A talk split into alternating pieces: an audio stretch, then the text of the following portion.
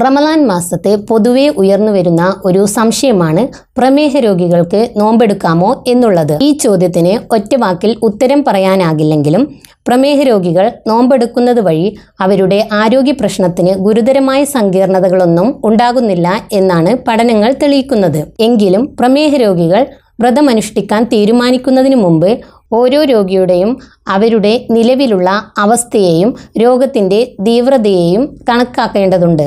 അവരുടെ പ്രമേഹത്തിന്റെ നിലവിലുള്ള സ്ഥിതി അവർക്ക് നിലവിലുള്ള മറ്റു അസുഖങ്ങൾ അടുത്ത പ്രമേഹം വഴി എന്തെങ്കിലും ഗുരുതരമായ കോംപ്ലിക്കേഷൻസ് ഉണ്ടായിട്ടുണ്ടോ എന്നുള്ളതെല്ലാം പരിഗണിക്കേണ്ടതുണ്ട്. അതുകൊണ്ട് തന്നെ വ്രതമനുഷ്ഠിക്കാൻ തീരുമാനമെടുക്കും മുമ്പ് നിങ്ങളുടെ ഡോക്ടറെ സമീപിച്ച് ഗുളികകളുടെയും മരുന്നിന്റെയും കാര്യത്തിൽ ഒരു കൃത്യമായ തീരുമാനമെടുക്കണം. കഴിക്കുന്ന ഗുളികകളുടെയും എടുക്കുന്ന ഇൻസുലിന്റെയും അളവിൽ ക്രമീകരണം നടത്തുകയും വേണം.